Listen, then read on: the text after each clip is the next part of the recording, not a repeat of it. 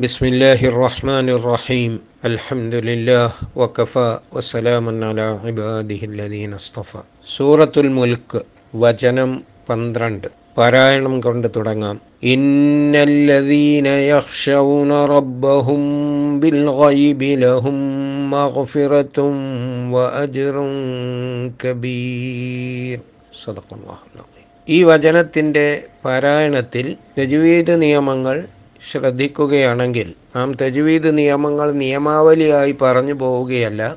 ഓരോ ആയത്തിലും ഉള്ള നിയമങ്ങൾ വിശദീകരിക്കുകയാണല്ലോ ചെയ്യുന്നത്. ഇന്ന എന്നിടത്ത് മണിച്ചോദനം അത് ഷദ്ദുള്ള നൂൻ വന്നതുകൊണ്ടാണ്. അല്ലദീന യഹ്ഷൗന റബ്ബഹും. റബ്ബഹും എന്നിടത്ത് റായുടെ ഉച്ചാരണം ശ്രദ്ധിക്കണം. അത് കുറച്ച് അറബിയുടെ സ്വരത്തിൽ വരുമ്പോൾ ഒരു കനപ്പെട്ട റയായിരിക്കും. റബ്ബഹും ബിൽ ഖൈബി എന്നിടത്ത് സാക്കിനായ സുക്കൂനുള്ള മീമിന് ശേഷം ബ വന്നതുകൊണ്ട് അവിടെ മീമിന്റെ ശബ്ദം കഴിഞ്ഞ് കുറച്ച് സമയം മണിച്ചതിന് ശേഷമേ ബി എന്ന് പറയാൻ പാടുള്ളൂ. റബ്ബഹും ബിൽ ഖൈബി റബ്ബഹും ബിൽ ഖൈബി സുക്കൂനുള്ള മീമിന് ശേഷം ബ വരുന്നിടത്തെല്ലാം ഈ നിയമം തന്നെ. ലഹും മഗ്ഫിറത്തുൻ. ലഹും എന്നിടത്ത് സുക്കൂനുള്ള മീം പിന്നെ ഒരു മീമും വന്നതുകൊണ്ട് മീമ് കട്ടിയുള്ളതായി ശബ്ദുള്ളതായി അപ്പോൾ ലഹും മഗ്ഫിറത്തുൻ. തുൻ വ എന്ന് തൻവീന് ശേഷം വാവ് വന്നതുകൊണ്ട് അവിടെ ഇതകാമും ബി ഉന്നത്താണ് മഹഫിറത്തും വ. തുൻ എന്നുള്ള ശബ്ദം കേൾക്കാൻ പാടില്ല. തും വ എന്നാണ് ഉച്ചരിക്കേണ്ടത്. വ അജിറുൻ കബീർ. അജിറും കബീർ എന്നിടത്ത് ഇഹ്ഫ ആണ്. ഇവിടെ ശ്രദ്ധിക്കേണ്ട കാര്യം അജറുൻ എന്ന് നാവ് നാം നമ്മുടെ അണ്ണാക്കിൽ വെച്ച് കഴിഞ്ഞാൽ നൂനിന്റെ ശബ്ദം ഉണ്ടാവും. നൂനിന്റെ ശബ്ദം ഉണ്ടാക്കാതെ ഓതുന്നതിനാണ് ഇഹ്ഫ എന്ന് പറയുക അപ്പോൾ അജിറുൻ കബീർ അജിറുൻ ക അജിറുൻ ക എന്നല്ല. അജിറുൻ കബീർ എന്ന ഉച്ചാരണം ശരിയല്ല.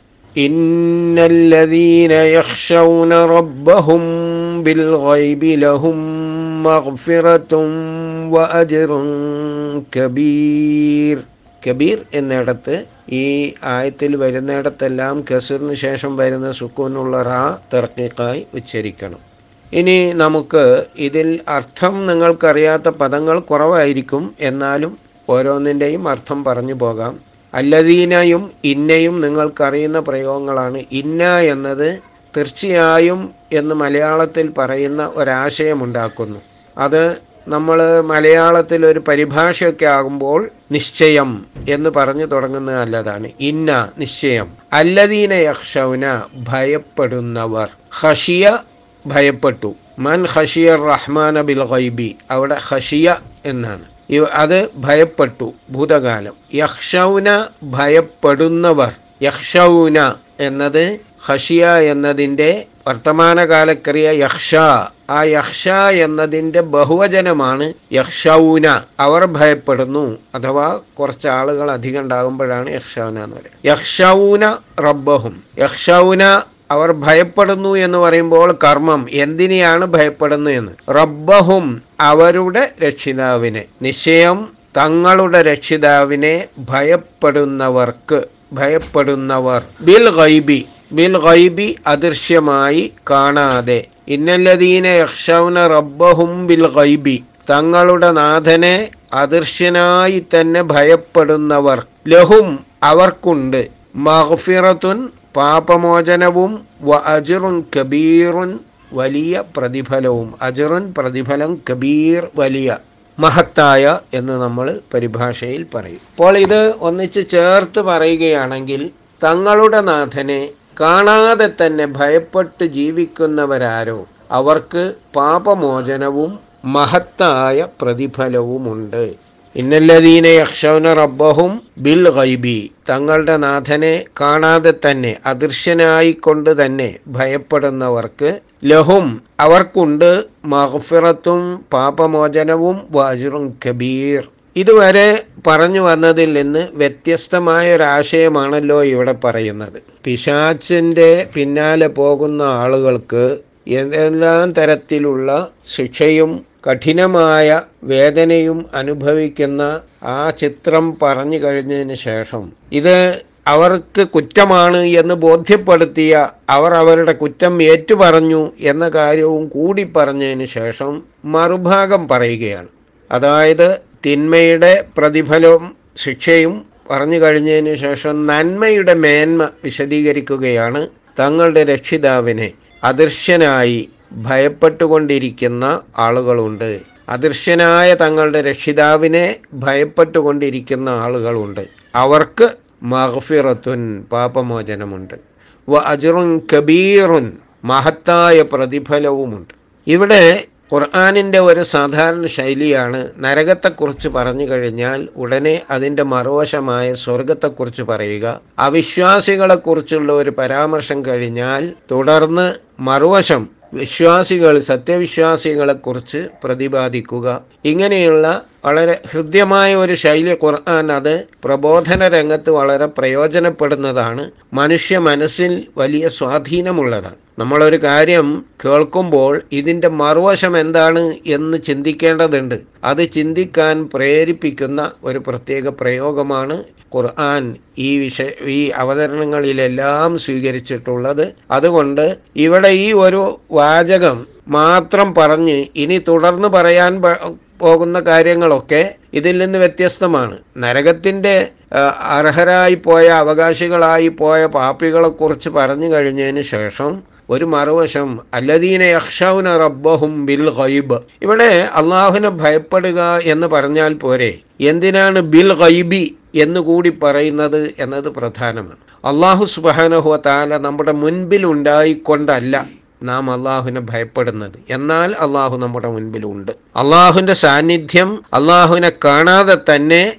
മനസ്സിൽ അനുഭവിച്ചു കൊണ്ടിരിക്കുന്നവരാണ് വിശ്വാസികൾ. അപ്പോൾ അള്ളാഹുവിനെ ഭയപ്പെടുന്നു. ആ ഭയം എന്ന് പറയുന്നത് അള്ളാഹുവിനെ മുന്നിൽ കണ്ട് അള്ളാഹു എന്തെങ്കിലും ചെയ്യും എന്ന് മുന്നിൽ കണ്ടുകൊണ്ടല്ല മറിച്ച് നമ്മുടെ മനസ്സിൽ അള്ളാഹു സുബാനഹു താലായുടെ സാന്നിധ്യം ഉണ്ട്. അള്ളാഹു അദൃശ്യനാണ് നമുക്ക് കാണാൻ സാധ്യമല്ല. അതോടൊപ്പം തന്നെ അള്ളാഹുവിന്റെ സാന്നിധ്യം നമുക്ക് അനുഭവപ്പെടുന്നു. അങ്ങനെ അള്ളാഹുവിന്റെ സാന്നിധ്യം മനസ്സിൽ അനുഭവപ്പെട്ടുകൊണ്ട് അള്ളാഹുവിനെ ഭയപ്പെടുന്ന ആളുകൾക്ക് പ്രതിഫലമുണ്ട് എന്ന് പറയുന്നതിന് മുൻപ് ലഹും മഹഫിറത്തുൻ അവർക്ക് പാപമോചനമുണ്ട് എന്നാണ് പറഞ്ഞത്. ഇവിടെ രണ്ട് കാര്യങ്ങൾ. ഒന്ന് ആളുകൾ പാപിയായി പോകുന്നത് അവരുടെ പാപങ്ങൾ പൊറുക്കപ്പെടാത്തത് കൊണ്ടാണ്. മനുഷ്യരെന്തെങ്കിലുമെല്ലാം തെറ്റ് ചെയ്യുന്ന പ്രകൃതക്കാരാണ്. അമ്പിയാക്കന്മാരൊഴിച്ച് ബാക്കിയുള്ള എല്ലാ മനുഷ്യരും എന്തെങ്കിലും തെറ്റ് ചെയ്തുകൊണ്ടിരിക്കും ആ തെറ്റ് ചെയ്തുകൊണ്ടിരിക്കുമ്പോൾ അള്ളാഹുനെ ഓർക്കുകയും പശ്ചാത്തപിക്കുകയും ചെയ്യുകയാണ് ഒരു വിശ്വാസിയുടെ വിശേഷം.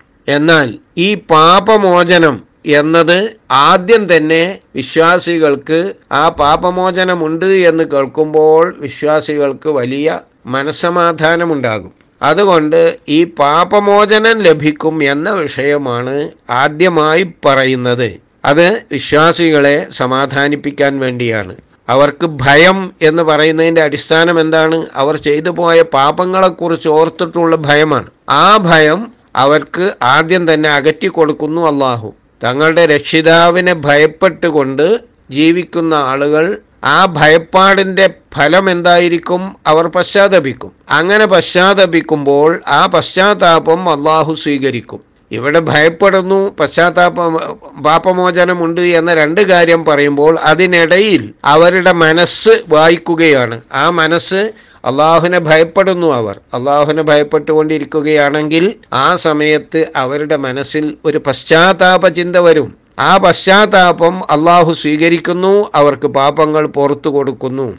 ഇത് സത്യബോധം ഉണ്ടായി ജീവിച്ചുകൊണ്ടിരിക്കുമ്പോൾ ചെയ്യുന്ന പാപങ്ങളെക്കുറിച്ചും പറയാം. അതല്ലാതെ ചില ആളുകളെല്ലാം ജീവിതത്തിൽ കുറേ കാലം അശ്രദ്ധയിൽ ഇത്തരം കാര്യങ്ങളൊന്നും ഗ്രഹിക്കാതെ ജീവിച്ചു പോയിട്ടുണ്ടാകും. അങ്ങനെ ചെയ്തു പോയ തെറ്റുകളെക്കുറിച്ചും എല്ലാം പാപമോചനം ലഭിക്കും എന്ന സന്തോഷ വാർത്തയാണ് ആദ്യം അറിയിക്കുന്നത്. പിന്നീട് അജറുൻ പിന്നെ അവർക്ക് പ്രതിഫലമുണ്ട്. പ്രതിഫലം എന്ന് പറയുന്ന ആ വാക്ക് ഒരു കർമ്മത്തിന് പകരമായി ലഭിക്കുന്നതാണ്. അപ്പോൾ നാം ചെയ്യുന്ന കർമ്മങ്ങൾക്ക് അള്ളാഹു പ്രതിഫലം തരും. ആ പ്രതിഫലം തരുന്നത് നാം ചെയ്യുന്ന പ്രവൃത്തിയുടെ കൃത്യമായ അളവിൽ പ്രതിഫലം എന്നതല്ല അള്ളാഹു നിശ്ചയിച്ചിട്ടുള്ളത്. മറിച്ച് ചെയ്തുകൊണ്ടിരിക്കുന്ന കർമ്മങ്ങൾക്ക് ഇരട്ടി ഇരട്ടിയായി പ്രതിഫലം നൽകും. അതുകൊണ്ടാണ് അജറുൻ എന്ന് പറഞ്ഞതിന്റെ കൂടെ കബീറുൻ മഹത്തായ പ്രതിഫലമുണ്ട് എന്ന് പറയുന്നു നാം ഓരോരുത്തരും ചെയ്തുകൊണ്ടിരിക്കുന്ന സുഹൃതങ്ങളുടെ അടിസ്ഥാനത്തിൽ ലഭിക്കാവുന്ന ഒരു പ്രതിഫലമല്ല പരലോകത്ത്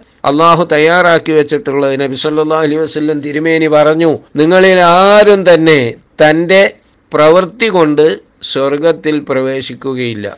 സഹാബികൾ ചോദിച്ചു അള്ളാഹുവിന്റെ ദൂതരെ അങ്ങും സ്വന്തം കർമ്മം കൊണ്ട് സ്വർഗത്തിൽ പ്രവേശിക്കുകയില്ലയോ? അപ്പോൾ തിരുമേനി പറഞ്ഞു വലാന ഞാനും പ്രവേശിക്കുകയില്ല. ഇല്ല അൻ യതഗമ്മദനി അല്ലാഹു ബിഫളിഹി അല്ലാഹു അവന്റെ ഔദാര്യം കൊണ്ട് എന്നെ എന്നെ പൊതിഞ്ഞാൽ എനിക്ക് അത്ര ഏറെ ഔദാര്യം ചെയ്തു തന്നാൽ മാത്രമേ എനിക്ക് സ്വർഗത്തിൽ കടക്കാൻ കഴിയുകയുള്ളൂ. അതായത് സ്വർഗം അള്ളാഹുവിന്റെ ഔദാര്യമാണ്.